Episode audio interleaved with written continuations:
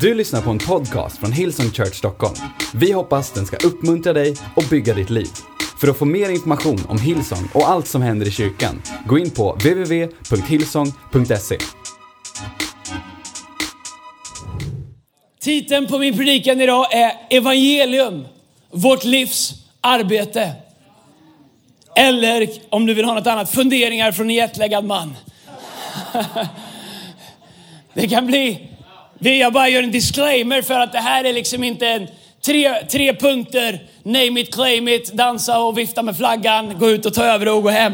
Det är inte, det är inte vi kommer, kan få en sån predikan en annan dag men idag skulle jag tala kanske lite mer till våran kyrka, är du gäst här idag så är det perfekt för det också men jag skulle vilja få filosofera lite grann med er idag, om det är okej, okay. eller prata lite grann om vad, vad faktiskt evangelium är, vad vårt uppdrag är.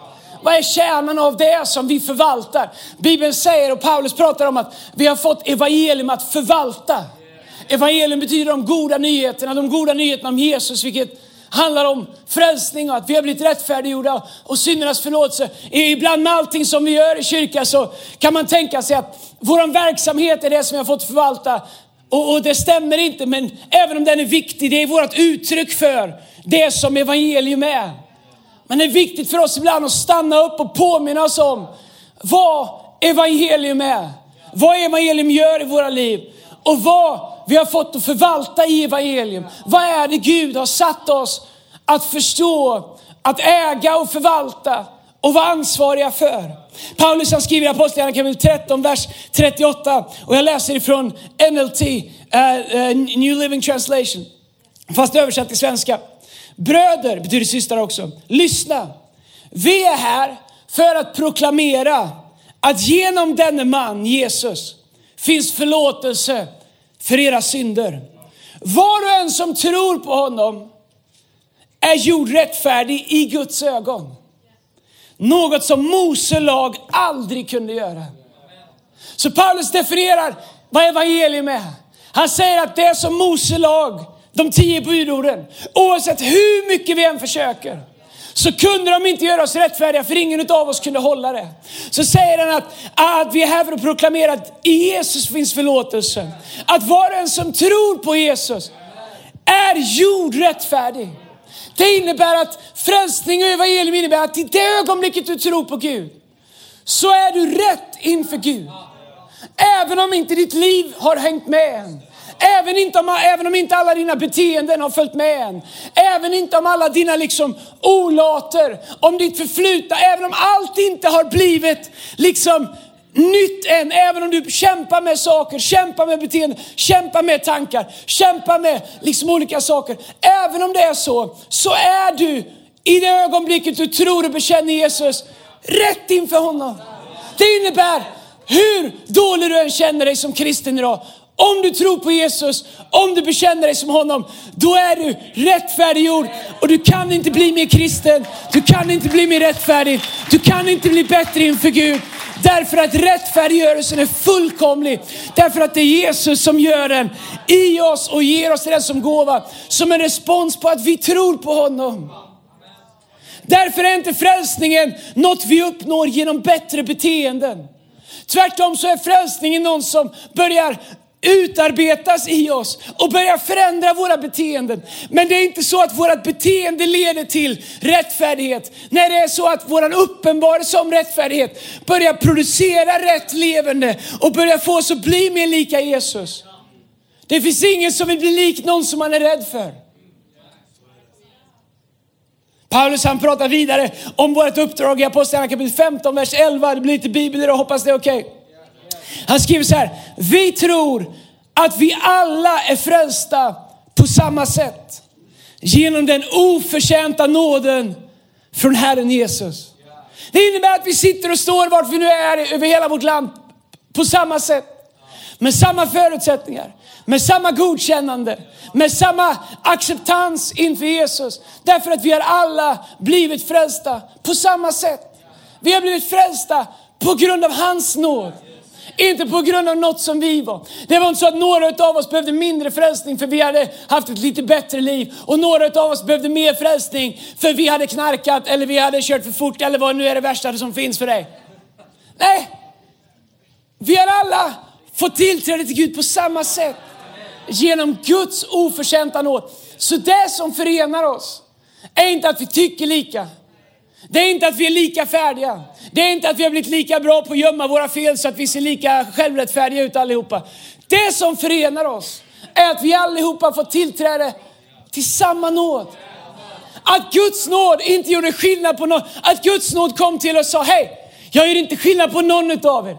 Inte på de av er som tror mycket eller de som tror lite. På de av er som har ett bökigt förflutet eller de av er som inte har något förflutet. Utan Guds nåd kom som en one time gift till oss alla. Så skriver Paulus om det arbetet som han har med att berätta om människor. För här i kapitel 19, vers 20 så står det om det här. Så spreds budskapet om Jesus vitt och brett och hade en kraftfull effekt. Jag älskar det. I Paulus brev till Efesus som han skriver eh, mot slutet av sin eh, treåriga vistelse i, i Asien så skriver han kyrkan i Efesus som han har startat och han skriver i, i tredje kapitlet vers 7 så här. Detta är mitt livs arbete. Den engelska översättningen säger this is my life work. Att hjälpa människor förstå och respondera till detta budskap. Det kom som en ren gåva till mig. Som en överraskning där Gud tog hand om varje detalj. Jag älskar det.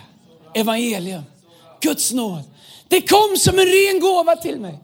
Som en överraskning. Där Gud tog hand om varje detalj.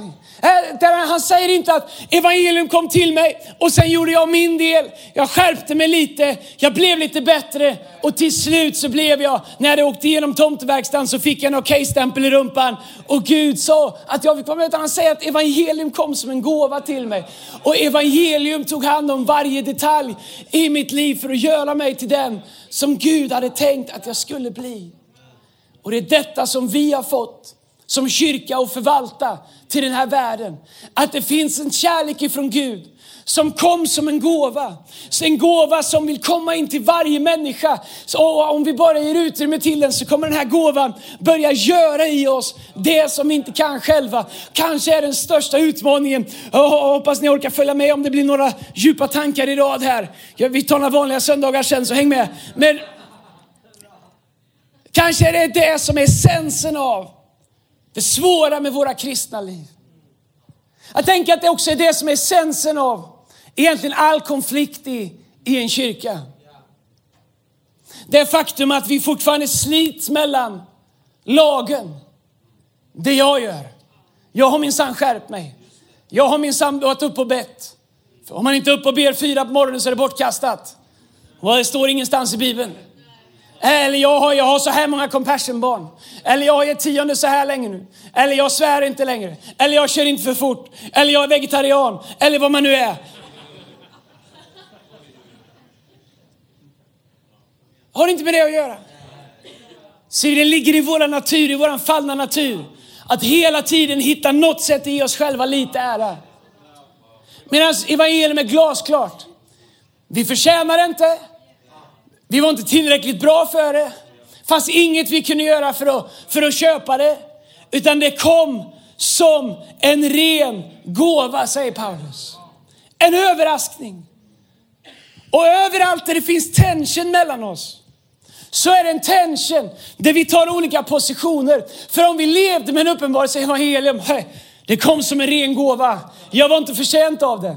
Då har vi inga problem med att det finns andra människor som har fått evangelium fast vi ser fel i deras liv. Men så fort vi tar en position av lite självrättfärdighet att nu är jag, oh, evangelium har gjort lite i mig nu förstår du. Då helt plötsligt så sätter vi oss bara på en lite högre pedestal och tycker att helt plötsligt så har vi makt och möjlighet och tillåtelse att vara och pilla i andra människors liv. Fast Gud säger att evangelium inte har något med våra liv att göra, utan att det bara kommer ner till om vi tror med vårt hjärta och bekänner med våran mun, så är evangelium tillgängligt för oss. Om vi förstod att våran frälsning som vi har, våran rättfärdighet, är en konsekvens av att vi har fått det som en gåva. Då skulle vi ha mycket mer fördrag med andra människor. Vi skulle ha mycket mer tålamod med andra människors ofärdighet. Men så fort vi börjar tänka på vad vi faktiskt har åstadkommit i vår kristna vandring, så tycker vi att vi har lite rättighet att sätta oss över andra människor, vilket går tvärt emot allt vad Paulus talar om. Vår utmaning och vår kallelse, det är att vara trofasta till vad evangelium verkligen är. Vad är det som definierar evangelium? De goda nyheterna. Well, om vi ska tillbaks till babblande från en jetlaggad man så har jag några tankar här. Som jag vill att vi ska tänka som jag tycker definierar evangelium. Givetvis syndernas förlåtelse, alltid upp det där, men, men i, i, sitt utverkande. Vad gör evangelium? Vad betyder evangelium? Vad betyder det i våran kyrka? Vad betyder det i vårt sätt att förhålla oss till Gud? Vad betyder det i vårt sätt att förhålla oss till varandra? Vad betyder det i vårt sätt att förhålla oss till oss själva? Om du har några punkter så har jag det. Det första som evangelium gör innebär det att du är tillåten att ha ett förflutet. Jag vill att det ska sjunka in. Evangelium innebär att det är tillåtet att ha ett förflutet. Ibland så är det så att evangelium får oss att tro att vi måste gömma vårt förflutna. Eller att vi måste försöka hantera det där det inte syns. Som att vi är bara frälsta när vi har klarat av vårt förflutna. Men Paulus säger att evangelium kom rakt in i mina ofärdiga omständigheter. Det kom, Paulus var någon som mördade kristna. Han ledde steningen av Stefanos. Han, han, han hade som uppdrag att hitta och döda kristna. Och så säger han att rakt in i det kom evangelium. Jag upptäckte att jag så ofta måste försvara människor, kristna människor som har ett förflutet. Och jag måste försvara dem inför andra kristna som påpekar eller stör sig på eller ser ner på att människor har ett förflutet som fortfarande blir utarbetat. Som att frälsningen inte är färdig förrän det förflutna är helt färdigställt. Fast Paulus säger att evangeliet arbetar i oss. Att frälsningen arbetar i oss. Att vi är frälsta från ögonblicket vi sätter våran tro till Kristus. Och från det ögonblicket så börjar frälsningen arbeta i oss och göra oss mer lika Jesus. Men ibland om vi inte passar oss så säger Bibeln det, men, men, i våra kyrkor så, så ska vi se ut som att vi är färdiga för att kvala in. För att få vara med i team, för att få vara i en connect-grupp, för att, för att liksom känna att vi passar in. Och, och om du finns det som känner, ja, jag är frälst, jag tror på Gud, men, men jag bara känner mitt förflutna, jag jobbar fortfarande med det, jag kämpar med det. Och vet du vad? Det är kanon. Du är lika frälst som jag eller som någon annan är. Evangelium innebär att vi är tillåtna att faktiskt ha ett förflutet. Faktum är att evangelium funkar inte om du inte har ett förflutet. Evangelium har ingen kraft. Så om du sitter här och tänker, men jag har inget förflutet. Och då har du inget behov av frälsning. Och då har du ingen möjlighet att få ha en relation med Gud. Så våra förflutna ter sig på olika sätt. Men jag vill att vi ska vara en kyrka där människor vet att det är enkelt att hitta Jesus. Och det är tillåtet att ha ett förflutet. Där evangelium i en kärleksfull miljö får tid på sig att utarbeta det som bara den helige ande kan göra i våra liv. Där vi tillsammans blir mer och mer lika Kristus och, och där vi mer och mer blir det som han har tänkt. Men evangelium innebär att jag har tillåtelse att ha ett trasigt förflutet. Ett rörigt idag. Men ett löfte för framtiden. Det är det som evangelium betyder. Att jag har tillåtelse att komma någonstans ifrån. Att jag har tillåtit att yes, just nu är det rörigt. Just, jag har tagit emot Jesus, men just nu är det rörigt. Jag jobbar med mina relationer. Jag jobbar med saker och ting i mitt liv. Jag jobbar med mina tankar. Jag jobbar med min otro. Jag jobbar med, mina, med min depp, whatever, vad den är. Jag jobbar med det. It's messy, but it's okay. Vi kan inte vara en kyrka som puttar ut människor i periferin bara för att de jobbar med det som evangelium försöker hjälpa dem med. Evangelium innebär att det är okej okay att ha ett trasigt förflutet. Ett rörigt, en rörigt idag, men ett löfte för morgondagen. Att det är tillåtet att få göra den resan. Och att vi kan se skillnad på frälsningen i människor och den resa som vi är på väg. Om vi inte tillåter människor att ha ett brustet förflutet som Gud kan arbeta med, så tvingar vi dem, på, på, tvingar vi dem till att öva på ett liv som är fake. Då blir det här en stor training camp för fake. God dag syster Frid, hur mår du? Jag mår så bra. Fast du satt hemma och undrade om du ens skulle gå till kyrkan. För att du har kämpat hela veckan. Hur är det? Ja, det är bara bra. Jag är så glad. Lika glad som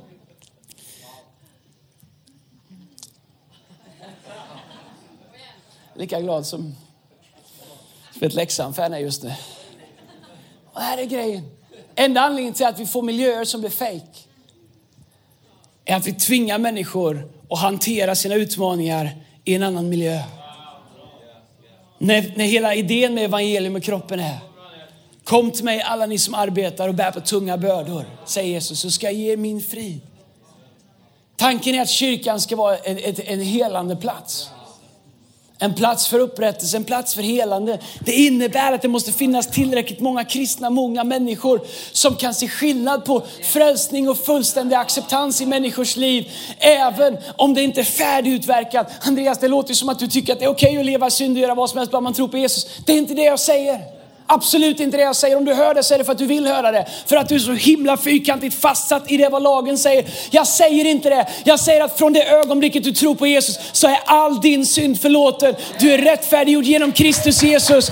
Men Bibeln säger att den heligande utarbetar frälsningen. Och min fråga är, vart ska den heligande utarbeta frälsningen i människor? Utanför isolation så att de till slut kan kvalificera in i våra fina miljöer. Eller är det så att det är precis som när Jesus gör ett exempel exempel. Han säger bjud in de trasiga, bjud in de hemlösa. Skit i de som tycker att de är för fina för att komma. Ta in de som inte platsar så ska jag fira bröllopsfest med dem.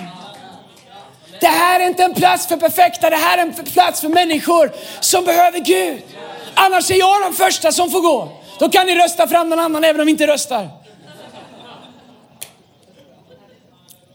Evangelium handlar inte om att vi antar ett religiöst trosystem eller ett religiöst beteende. Det handlar om att vi kliver in i ett transformerande evangelium som Gud utarbetar i oss. Evangelium är en transformational power. Det är en transformerande kraft som transformerar oss från de vi brukar vara till den som Gud har tänkt att vi ska vara. Vi kan bara titta på hur Jesus gjorde, han 12 pers som han, fick, han gjorde resan med hela tiden. Det var liksom inte de bästa. En blev tjuv, en, en blev golare, en blev eh, eh, en, en, två stycken bråkade om vart de skulle sitta, någon annan förnekade. Det, ändå så var det de som, han sa, det här är en bra crowd, de, de kan vi förändra världen med. Men lärjungarna, det, inte, det, det är inte många kyrkor som lärjungarna hade platsat i. Medan Jesus som är evangelium, tycker att evangelium kan få utarbetas. Så Jesus har tid att vänta ut Petrus på Petrus resa. Så att Petrus en dag på pingstdagen kan stå upp och börja tala evangelium så att, så att tusentals människor får en personlig relation med Jesus. Jesus låter evangeliet arbeta i Petrus fast han är ett pucko. Därför att han vet att frälsningens kraft är omedelbar. Vilket gav Petrus acceptans in i Jesu närvaro. Men Jesus har ändå tålamod att låta personen Petrus få göra lite dalar och toppar och utmaningar. Och jag vill säga till alla er som kämpar med att leva det här nya livet, som kämpar med att få det att gå ihop, som tycker att ni inte räcker till. It's okay. Stanna kvar hos Gud bara. Det är inte du som ska göra det, det är Gud som gör det i dig. Fortsätt att komma till kyrkan, fortsätt att vara med i en connect-grupp, fortsätt att vara inkluderad. Du är lika frälst som en annan människa och du hör hemma här hos oss. Kolosserbrevet kapitel 3, vers 13 så säger Paulus så här i, i the message. Make allowance for each other's fault.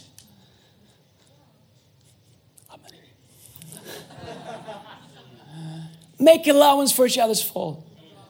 Gör utrymme för varandras fel. Bibeln. Make allowance for each other's fault and forgive anyone who offends you. Remember the Lord forgave you. So you must forgive others. Och när han säger det här, Paulus, så, så sätter han fingret på vad förlåtelse handlar om. Han säger, and forgive everyone who offends you. Remember the Lord forgave you. Det är när vi glömmer att Gud har förlåtit oss. Eller inte tänker att vi hade så mycket att bli förlåtna för.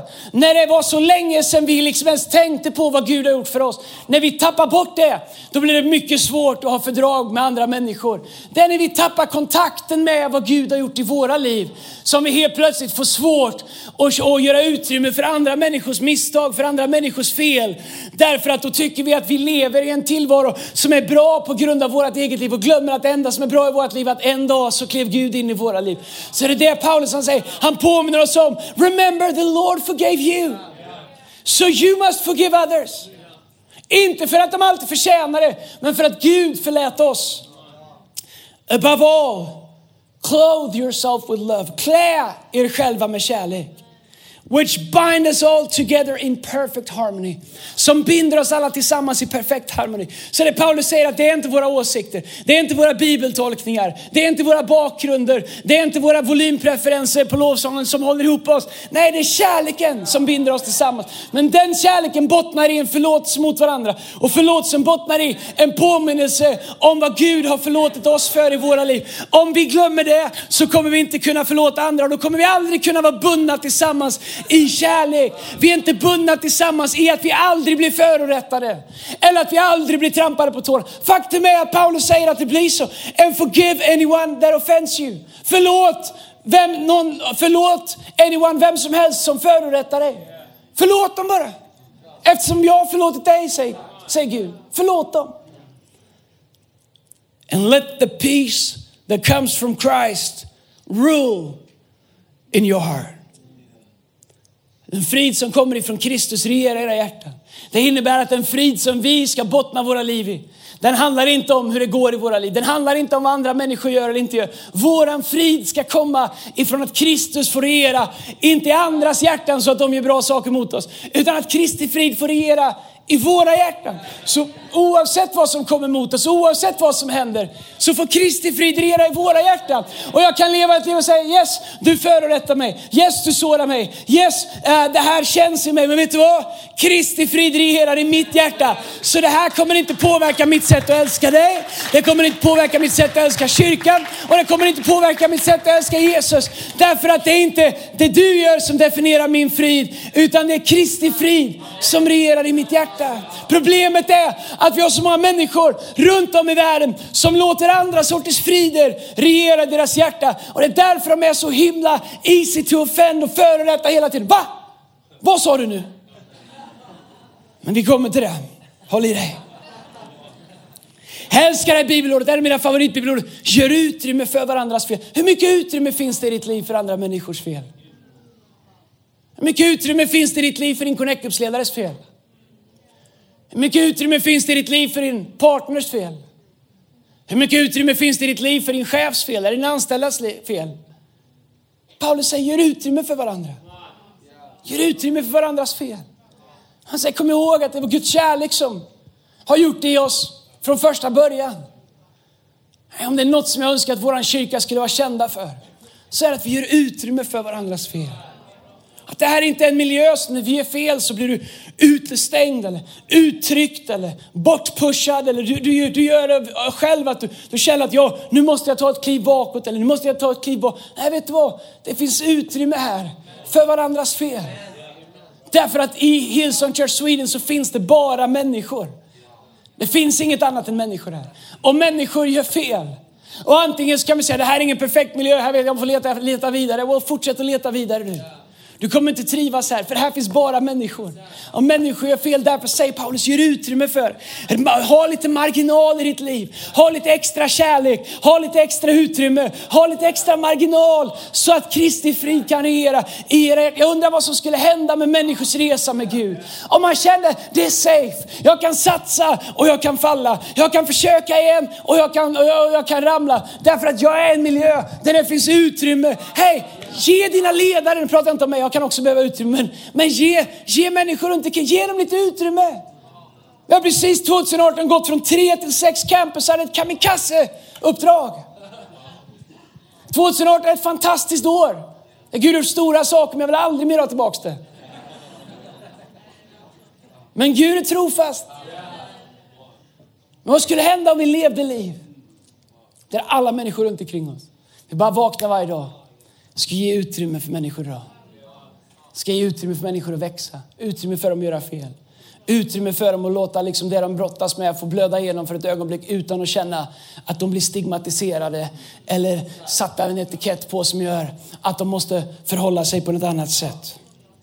Att ge utrymme betyder inte att göra en ursäkt för, ursäkt för. Men det gör att människor får tid och utrymme att låta evangeliet arbeta i oss. I Jesu namn.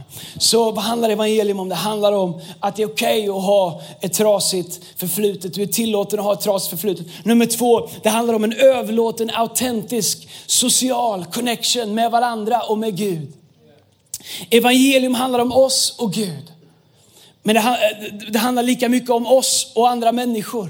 Evangelium är mellan dig och Gud, men det är lika mycket mellan dig och andra människor. Så här är problemet, att vi har skilt evangelium och vi har delat det på mitten. Och en del människor säger, jag behöver inga andra, det här är mellan mig och Gud. Well, det finns inte i Bibeln. Evangelium är aldrig någonsin bara mellan mig och Gud. Det är alltid mellan mig och Gud och mellan mig och andra människor. Hela evangeliet pratar om det, alla Paulus brev talar om det. Att det går inte att skilja på dem. Det går inte att säga, well, jag jag, behöver inte vara med i någon kyrka, eller jag behöver inte vara med i någon connect eller jag behöver inte ha människor runt omkring mig. Min relation med Gud är mellan mig och honom. Well, det är fantastiskt, det är bättre än inget, men det är inte så som Gud har tänkt. Evangelium syns inte bara i hur du relaterar till Gud, det syns ännu mer i hur du relaterar till andra människor. I brevet 10 och 25 står det så här. Och låt oss inte överge våra sammankomster så som några brukar göra, utan istället uppmuntra varandra. Och det är så mycket mer som ni ser att dagen närmar sig. Varför säger Bibeln att vi inte ska låta bli att komma på söndagarna? Varför säger Bibeln att vi ska prioritera våra connectgrupper? Varför säger, Bibeln säger inte om du hinner gå på söndag. Nej, Bibeln säger att jag borde, vara först i din almanacka. Nej, jag, vill, jag säger inte det för att ge skuld till någon som inte kommer. Men ärligt talat, det är det som Bibeln säger.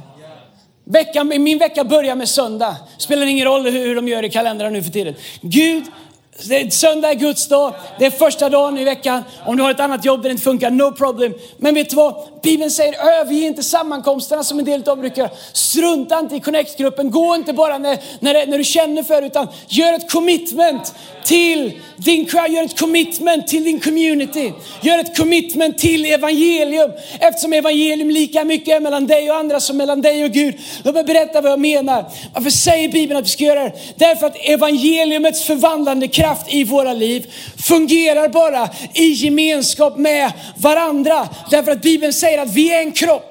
Och det går inte för kroppen att bli vad kroppen ska bli om kroppen inte är homogen. Ditt liv kommer aldrig kunna bli vad Gud har tänkt om du isolerar dig från dig själv. Jag fattar att det är djävulens största plan. Att skapa liksom en slags kyrkokultur. Vi har den inte i Jesu namn. Men, men, men skapa liksom någon slags kyrkotänk där man går till ett möte som om det vore ett event.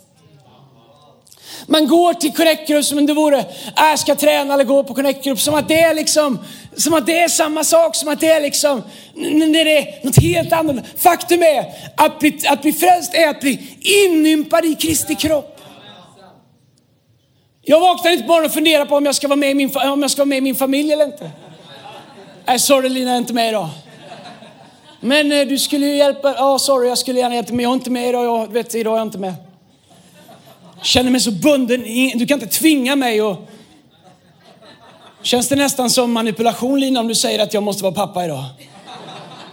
Det var någonting jag valde. När jag valde Lina. Det jag, blev, jag gav mig själv in till ett sammanhang som var större än mig själv. Faktum är att vare sig vi gillar det eller inte, eller tror det eller inte, så är frälsningen samma sak. Frälsningen, rättfärdiggörelse, det är att ge oss själva till ett sammanhang. Så att vi säger i det här sammanhanget kan nu evangelium börja. Det är därför som vi lever i den mest individualistiska tid någonsin. Det är djävulens absolut bästa taktik för att hindra oss att bli det Gud har tänkt. Hindra kyrkan från att vara effektiv. Hindra oss från att låta evangelium göra i oss det Gud har tänkt. Jag har upptäckt att det mesta som evangelium gör i mitt liv, det gör evangelium genom andra människor. Eller rättare sagt, låt mig säga så här, det gör Gud genom andra människor i mitt liv. I den miljö där Gud formar mig. Så om vi anammar den här världens sätt att tänka som är individualistiskt. Jag kommer när det funkar för mig. Jag är med när det funkar för mig. Jag är med om jag tycker att det är bra. Om jag blir sedd, om jag blir uppmärksammad, om jag får som jag vill. När vi går till det som någonting som är liksom som ett tandläkarbesök eller som är som ett träningspass eller som är, eh, och när, när vi tittar på kyrkan och på gudstjänster, på connectgrupper som det. Jag säger inte det här för din skull skuld, jag vill att du ska förstå hur evangeliet kan få ännu mer kraft i det. När vi tittar på det som det, då, då tappar det all sin kraft. Men när vi inser att min del av frälsningen, det är att låta frälsningen utarbetas genom evangelium i mitt liv. Genom den kontext som jag har gett till. Inte bara vad det gör i mig, men också vad Gud kan göra genom mig. Jag tror av hela mitt liv att om jag inte hittar min plats i kroppen så finns det människor runt omkring med anläggningsytor mot mig vars liv aldrig kommer kunna bli vad Gud har tänkt eftersom jag inte gör det jag borde göra. Och samma sak med dig. Det finns människor som väntar på andra sidan våran lydnad. Det finns människors mirakel och genombrott som står och väntar på att vi ska göra det som Gud har tänkt att vi ska göra. Att vi ska hitta den plats som Gud har tänkt att vi ska hitta. Det är därför. Men jag tror också i en individualistisk värld i en värld som säger hitta dig själv, gör dig själv och du vet, gör, om det känns bra så är det rätt. I, i, i, en, I en tid där människor relaterar mer och mer via media, sociala medier. Där vi har mer problem än någonsin. Där vi ser större effekter socialt än någonsin tidigare. Vad bristen på empati gör i unga människors liv. Vad bristen på en förståelse över vad mina ord gör i en annan människa. Därför att när jag skriver dem bakom en skärm så ser jag inte vad som händer i en annan människa när de läser det. Vi kan skriva och, och, och saker och ting och, och, om, du inte, om, du inte om du inte vet vad som händer i den unga generationen så kan du bara tacka Gud. Därför att det är värre än vad det någonsin har varit. Men vet du vad, det är inte bara där. Tidigare när vi sa saker och ting så sa vi det näsa mot näsa. Vi sa det öga mot öga. Så vi lärde oss att relatera till varandra. Vi lärde oss att förhålla oss till varandra. Vi lärde oss att om jag säger så, så ser jag vad som händer i ditt liv. Det kallas empati. Medan vi nu lever liv. Det är så mycket av empati håller på att försvinna. Det är så mycket av en, där människor är ensammare än någonsin. Det Gud säger, jag har lösningen på det här. Det kallas församling. Det kallas, det kallas evangelium. Det kallas kroppen. Det kallas en, en autentisk social connection med varandra. Som inte bygger på prestation, som inte bygger på vad du tjänar, som inte bygger på hur bra eller dåligt du har lyckats i ditt liv. Utan som bygger på att vi är här på samma acceptans. Genom att Jesus har gjort oss rättfärdiga. Genom frälsning har vi alla blivit medlemmar i det här.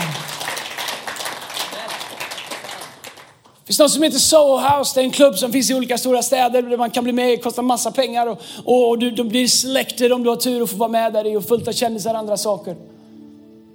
Då tittar de på vem du är och hur ditt personliga brand och olika saker och ser om du passar in där, om du tillför gruppen någonting. Om vi inte passar oss så blir kyrkan eh, samma sak. Kyrkan är något helt annorlunda. Vi är redan godkända, accepterade och utvalda på grund av att Jesus blev den utvalda. Och var och en som tror på honom har fått sitt ja och amen i Kristus Jesus. Empati fungerar inte på distans. jag måste runda av det här, jag har bara sex punkter kvar. Nej, det har jag inte. Det andra som definierar evangelium är tjänande. I Galaterbrevet kapitel 5, vers 3, 13 i The Message, svenska översättning, så står det så här. Det är absolut klart att Gud har kallat er till ett liv i frihet. Se bara till att ni inte använder den här friheten som en ursäkt för att göra vad ni vill göra och på så sätt förstöra er frihet. Utan använd er frihet till att tjäna varandra i kärlek. Det är så frihet växer. Eller återigen helt tvärtom vad vi läser i tidningarna och vad vi hör. Min frihet är att jag gör det jag vill. Min frihet är att jag gör det jag tycker är rätt. Min frihet är att ingen ska säga till mig. Medan Paulus skriver att om vi använder våran frihet till att tjäna varandra så växer våran frihet. Att våran frihet växer i tjänandet av andra människor. Han säger använd inte eran, kär, använd inte eran frihet till att göra det vi vill själva. Jag, har, jag har inte blivit satt fri till att leva det liv som jag vill göra. Nej, jag har blivit satt fri till att leva det liv som Gud har skapat mig till. Paulus han säger om den här friheten, han säger att jag är fri. Och så säger han, nu lever inte längre jag utan Kristus lever i mig. Och det är det som han säger är frihet. Så vi är nu fria. Du är fri. Du är fri. Free, free, free at last. Thank God I'm free at last. Du är fri. Så vad ska du göra med den friheten? Vad ska vi göra med den friheten? Göra vad vi vill, när vi vill, när vi känner för det, när det passar oss? Eller är det så att den friheten kommer med ett ansvar? Att jag nu med min frihet väljer att tjäna andra människor. Betjäna andra människor, hjälpa andra människor, lyfta andra människor. Vet du vad jag tror? Jag tror att våran frihet, att vi bara hittar våran frihet tillsammans med andra människor. Att vi blir satta fria tillsammans. Att den här enskildheten och individualismen, att det är en supertaktik för att hindra oss från att bli fria. Därför att jag tror att vi blir satta fria tillsammans. I relation och gemenskap med Jesus och med varandra hittar vi våran frihet. Det är så enkelt att förminska kristendomen till vad, vad Gud har för mig. Mitt löfte, mitt förbund. Och jag tror på allt det där. Om du har hört mig predika mer än två gånger så har du hört mig deklarera över ditt liv. Att Gud är för oss, Gud har lovat det, hans förbund. Allt det där är sant. Men om vi förminskar ner evangelium till allt vad Gud har för mig, allt vad Gud har lovat mig. Det, det är sant, det är en del av det. Men det stora med evangelium är vad jag nu har fått bli, bli en del utav. Inom det ryms alla hans löften, alla förbund, allting där. Men du vet, om Gud bara är liksom som en, som en eh, du vet, så här, maskin som står på ICA, som man stoppar i en femkrona, drar i en arm så kommer det ut en överraskning. Fanny Bunny heter jag och jag är så god och glad, stoppa fem kronor i mig så kommer det ut en liten grej. Om det är allt vad Gud är, så varför ber du ens till honom? Men om evangelium är att vi hittar frihet när vi tjänar varandra. Att vår frihet uppstår när vi accepterar att det här är en miljö där det är okej okay att ha ett förflutet. Där det är okej okay att jobba med våran vardag. Men där vi håller fast i samma löfte om morgondagen från Gud. Att han som har startat ett gott verk i oss, han är trofast och rättfärdig. Och han, han kommer att fullborda det. Vet du vad Bibeln säger? Han som har skapat och startat ett gott verk i dig, han är trofast och rättfärdig. Och han ska fullborda det. Du ska inte fullborda ditt liv. Han ska fullborda i ditt liv. Paulus säger att vi hittar vår frihet i att betjäna andra människor i kroppen. Om jag skulle spetsa till vad Paulus säger så säger han så här. Vi blir alla fria och blir allt vad Gud har lovat tillsammans genom att tjäna varandra. Annars hittar vi ingen frihet alls. Det är essensen av det som han säger. Tjänande, det handlar om att göra någonting för andra människor. Tjänande visar Jesus när han lägger ner sitt liv. När han blir den största genom att anta en tjänares gestalt. Well, låt mig avsluta med det här. Kärlek. Vad är kärlek? Vi säger Gud är kärlek. Vi säger att Gud älskar dig. Vi säger att vi älskar våran hund. Vi säger att vi älskar våran katt. Det, det finns dem. Vi säger att vi älskar våran bil. Vi säger att vi älskar vårt hockeylag. Vi säger att vi älskar vårt hus. Vi säger att vi älskar kebabtallrik. Vi säger att vi älskar vad vi nu älskar. Mina barn älskar kebabtallrik. Och som, på samma sätt säger vi att, att, att Gud älskar. De sakerna vi säger att vi älskar är ju så preferenser vi har. Jag älskar kebabtallrik men jag kan leva utan det. Jag älskar mitt hockeylag men det är vad det Men vi säger att Gud älskar oss. och Om vi inte passar oss så tror vi att Gud älskar oss med samma typ av kärlek som vi älskar med. Jag älskar min partner så länge hon inte sviker mig. Och när vi säger att Gud älskar oss så är det enkelt att tro att det är med våran typ av kärlek som Gud älskar oss. Och så tror vi att Guds kärlek blir missnöjd med oss. Så tror vi att Guds kärlek är mer eller mindre eller mer eller mindre definierar vårat, hur rätt, hur rätt vi har det inför Gud. Guds kärlek är så annorlunda. Guds kärlek är helt annorlunda. Guds kärlek är komplett. Guds kärlek är utan svek. Guds kärlek är utan ånger. Guds kärlek är utan, det, det, finns, inget, det finns ingen väg tillbaks för Guds kärlek. Guds kärlek är, Gud har inga preferenser med oss. Han älskar ingen mer och ingen mindre. Våra goda gärningar får honom inte att älska oss mer. Utan han älskar oss innan. Johannes 10 och 16, så, ty så älskar Gud världen. Att han gav den, så Gud älskar, han älskar komplett först. Och vi har svårt att omfamna den kärleken. Därför att vi säger att kärlek är något helt annorlunda. Vi säger jag älskar dig Gud. Så länge ingen av dina barn gör mig illa. Kommer du inte till kyrkan längre? Nej, det var någon som sa något. Men du sa ju att du älskade Gud. Varför är du inte med din partner längre? Nej, han eller hon svek mig. Ja, det förstår jag. Så tänker vi att, vi att det är samma kärlek som Gud ger oss. Men Guds kärlek är helt annorlunda. Du kan aldrig mista den. den kan, du kan aldrig förlora den. Gud blir aldrig trött på dig. Han blir aldrig... Han ger aldrig upp på dig. Jag ska avsluta Tecknet när fyra människor tittar på klockan är att det är dags att runda av.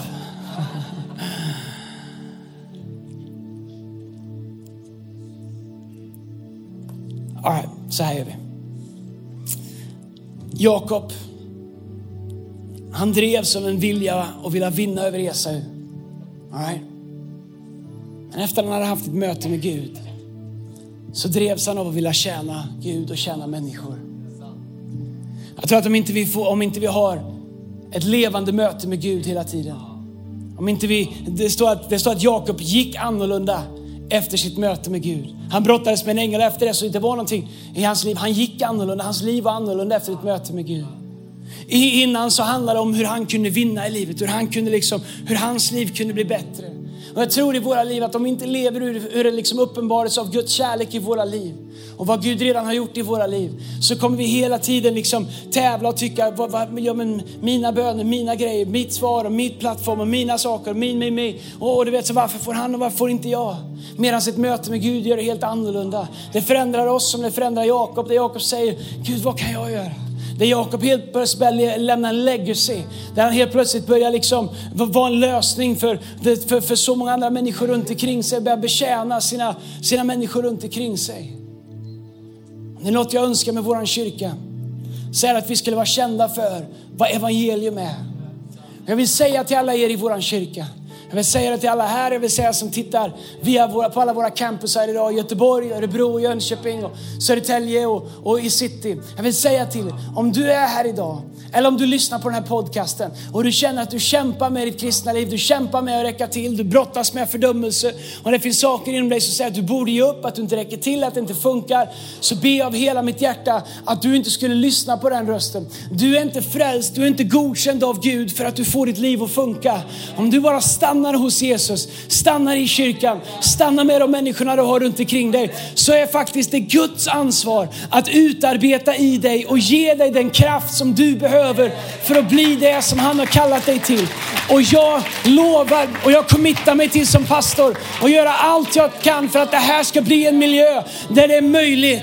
Där det här är en miljö där människor kan komma in och få stöd, kärlek, support, förståelse, nåd. Där vi är människor som förstår att vi är här på grund av samma nåd allihopa. Spelar ingen roll om det var 50 år sedan eller om det var förra veckan. Vi är här på samma premisser, med samma nåd, med samma kärlek, med samma frälsning, frälsning med samma Kristus. Vi är förenade i det behovet och de av oss som har gjort det här ett tag, om vi för ett ögonblick tror att vi är bättre eller att vi har mer rättigheter eller att vi inte behöver nåden lika mycket så lurar vi oss själva och vi går på en lögn ifrån djävulen som gör oss självrättfärdiga och som drar oss bort ifrån kraften i evangelium. Nej, min bön är att vi skulle leva med ett varje dags påminnelse och medvetenhet om att allt är av nåd, om att vi är rättfärdiggjorda utav nåd, att vi har fått barnaskapets ande, att vi kan vakna varje morgon, se Fadern i ögonen och säga God morgon Fader, här är jag och jag är rättfärdig och jag kan komma inför dig och jag vet att du hör min bön och jag vet att du älskar mig och jag vet att du har en plan med mitt liv och jag vet att du vill använda mig. Igår gick inte så bra, men jag vet att detta är dagen som Herren har gjort. Låt oss vara glada och fröjdas däri. i. Han som är med mig, han är större än alla fel som jag har gjort. Om Gud är på vår sida, vem kan vara emot oss? Om Gud har frälst oss så kan ingen ta det ifrån oss. I Jesu namn. Du hör hemma här. Och en del utav er, ni behöver titta er omkring, kanske inte nu. Och vi behöver titta, vem saknar du? Kom on kroppen, vem saknar du? Vem har du inte sett där på några veckor? Kom on, låt inte människor drifta. Dra dem tillbaks in i kärleken, tillbaks in i nåden. Människor som kanske har gjort fel, människor som känner att de inte håller måttet. Människor som kanske har någon oförrätt. Kom on, Bibeln säger att våran frihet uppstår när vi tjänar varandra. Det är kroppens ansvar att absorbera. Men min bön det här året, det är att Gud skulle göra någonting i våran kropp som vi aldrig har varit med om tidigare. Om det är någonting de ska säga om oss så är det inte om våra låtar eller lampor eller annat som de alltid vill förminska det ner till. Nej, låt det höras att vem som helst, som helst kliver in i den här miljön får sitt liv förvandlat på grund av den kärlek som finns här. På grund av det commitment till Gud och till varandra som finns här. Det vi är committade till varandra. På grund av vad Jesus har gjort i våra liv. Alla huvuden böjda, alla ögon stängda på alla våra campusar. Så vill jag be en bön. Jag vill be för dig du som är här idag som aldrig någonsin har tagit emot hans kärlek. Jag vill att du ska veta att Gud älskar dig. Jag vill att du ska veta att Gud är på din sida. Jag vill att du ska veta att han är för dig. Att du inte behöver göra någonting för att vinna hans kärlek. Att det inte finns någonting som du behöver göra för att bli godkänd. Du och Gud har ingen framtid på grund av var du kommer ifrån eller vad du har gjort eller hur stor eller liten din tro är. Din och Guds framtid, den står bara och faller med om du vill ge honom plats i ditt liv. Det fina med honom är att han möter dig där du är. När vi har gäster hemma så fixar vi våra hem för vi vill att de ska se det bästa. Ibland tror vi att vi måste göra samma sak med Gud. Att vi måste fixa oss så att han ska bli imponerad eller vilja vara hos oss. Min vän, han älskar dig innan alltihop. Han älskar dig idag. Han har sett allt, ändå så är hans kärlek hundraprocentig och villkorslös och konstant. Gud är för dig min vän. Gud är på din sida. Alla huvuden böjda, alla ögon stängda så vill jag be en bön. Om du är här idag och du säger Andreas, när du ber, tänk på mig. Jag skulle vilja få det här mötet med Gud. Jag skulle vilja få den här relationen med Jesus som du har talat om. Då skulle jag vilja be för dig. Alldeles strax kommer jag räkna till tre och när jag säger tre på alla våra campusar, alla våra sex campusar runt om i Sverige. Vart du än sitter som hör min röst, om du säger Andreas när du ber, tänk på mig, inkludera mig. Jag vill uppleva Gud på det här sättet. Jag vill lära känna honom. Jag vill få den här relationen med honom. Jag vill upptäcka hans kärlek. Jag vill ta emot hans nåd. Jag vill, jag vill uppleva hans frihet. Det här du pratar om, jag vill att det ska bli på riktigt i mitt liv. Om du aldrig någonsin har bjudit in honom i ditt liv och gjort ett medvetet val och säger Jesus kom in i mitt liv, jag vill få en relation med dig.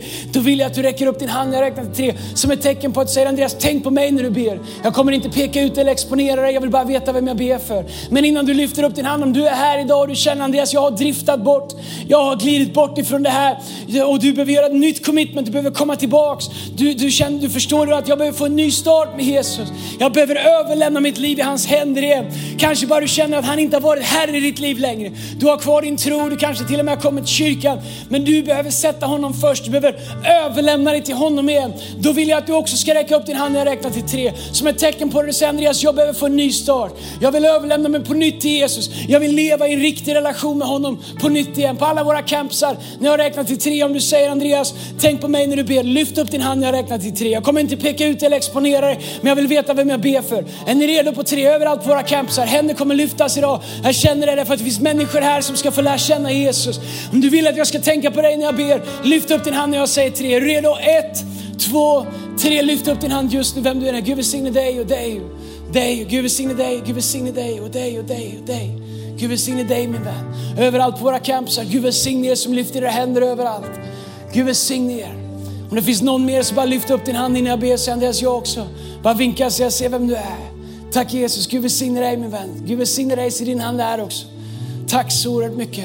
Ni som har lyft era händer, ni kan ta ner dem så ska vi be tillsammans. Jag ber för och hela kyrkan, allihopa ber den här bönen efter mig. Tack Jesus. Tack Jesus. Att du älskar mig. Du älskar mig. Jesus kom in i mitt hjärta. Jesus kom in i mitt hjärta. Förlåt mig min synd. Förlåt mig min synd. Tack att från och med idag från mig idag så är jag din är jag din och du är min. du är min. Och ingenting och ingenting kan skilja mig från din kärlek. kan skilja mig från din Jag tar emot din nåd. Jag tar emot din nåd. Jag tar emot din kärlek. Jag tar emot din Jag kärlek. tar emot ditt liv. Jag tar emot ditt I Jesu namn vi ber. Och hela kyrkan sa Amen. Kom on, ska vi stå upp tillsammans på alla våra campusar. Lovsångsteam, kom fram lovsångsteam på alla våra campusar. Led oss i en lovsång i avslutning på det här mötet. Så ska vi avsluta alldeles strax. Come on, kan vi ta bara ett ögonblick och tacka Gud och lovsjunga Gud innan vi avslutar. För hans kärlek, för hans nåd i våra liv. Come on church.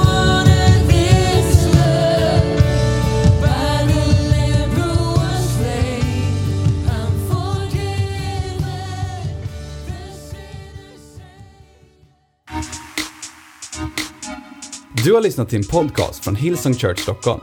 Om du vill veta mer om vår kyrka eller om våra söndagsmöten, surfa in på www.hillsong.se.